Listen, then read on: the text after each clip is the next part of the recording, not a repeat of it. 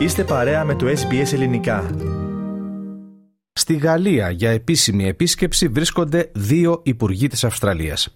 Η Υπουργός Εξωτερικών Penny Wong και ο Υπουργός Άμυνας Richard Marles. Σε μια προσπάθεια αναθέρμανσης των σχέσεων των δύο χωρών. Πρόκειται για την δεύτερη επίσημη επίσκεψη σε υπουργικό επίπεδο από τον Μάιο του 2022.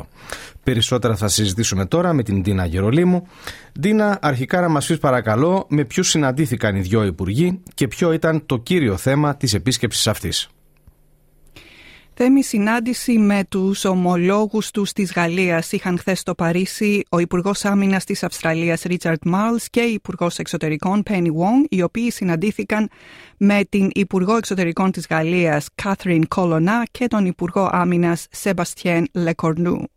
Πρόκειται για την δεύτερη επίσκεψη κυβερνητικών αξιωματούχων στο Παρίσι από τον Μάιο του 2022 όταν ανέλαβε την διακυβέρνηση της Αυστραλίας ο Άνθονι Αλμπανίζη, ο οποίος και δεν έχασε χρόνο να επισκεφθεί τη Γαλλία ο ίδιος λίγους μήνες μετά την ανάληψη των καθηκόντων του. Υπενθυμίσατε ότι οι σχέσεις των δύο χωρών πήραν επικίνδυνη στροφή προς το χειρότερο μετά την απόφαση του α, Πρωθυπουργού τότε του Σκοτ Μόρισον το 2021 τώρα μιλάμε να ακυρώσει την συμφωνία με την Γαλλία για κατασκευή υποβρυχίων από την Γαλλία για το Αυστραλιανό ναυτικό. Η κίνηση αυτή είχε οδηγήσει τότε σε διπλωματικό επεισόδιο και πάγωμα των σχέσεων των δύο χωρών.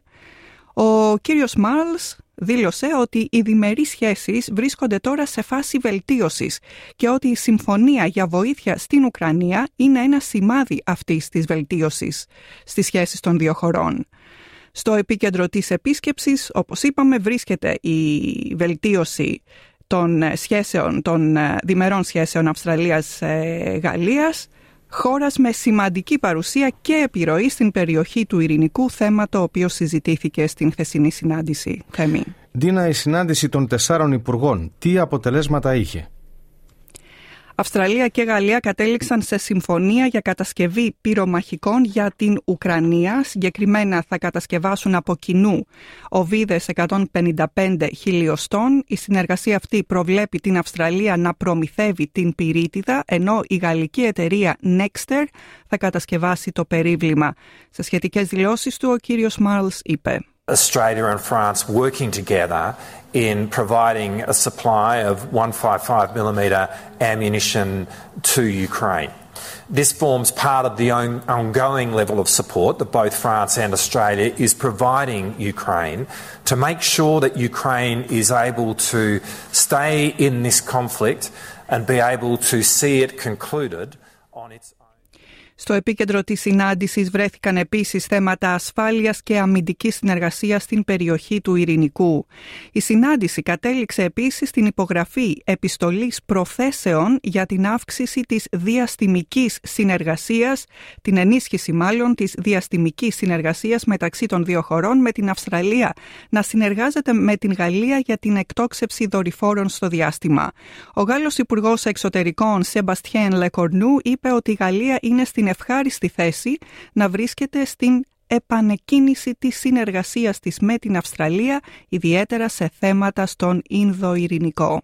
The priority of both our governments is obviously respect for the sovereignty of each country and state in the Pacific. Goes, of course, for Australia, goes for France through its overseas territory. Also respect. Δίνα, υπάρχουν όμως και νεότερα για αυτή την συμφωνία γνωστή ως όκους. Σωστά Θέμη και δεν είναι καθόλου ευχάριστα. Έχουν προκύψει προβλήματα με την Συμφωνία Όκου στις Ηνωμένες Πολιτείες, καθώς η χώρα ανακοίνωσε ότι σταματά προσωρινά τις εργασίες επιδιόρθωσης υποβρυχίων σε τέσσερις σταθμούς της Δυτικής Ακτής. Η ανακοίνωση αυτή έρχεται λίγες μόλις εβδομάδες πριν την δημοσιοποίηση του χρονοδιαγράμματος για την ανάπτυξη πυρηνικών υποβρυχίων για την Αυστραλία, ανάμεσα βέβαια σε Ηνωμένες Πολιτείες, Βρετανία και Αυστραλία. Θέμη. Και με αυτή την πληροφορία ολοκληρώνουμε Ντίνα το επίκαιρο θέμα που μας ανέπτυξες. Κάντε like, μοιραστείτε, σχολιάστε, ακολουθήστε μας στο Facebook στο SBS Greek.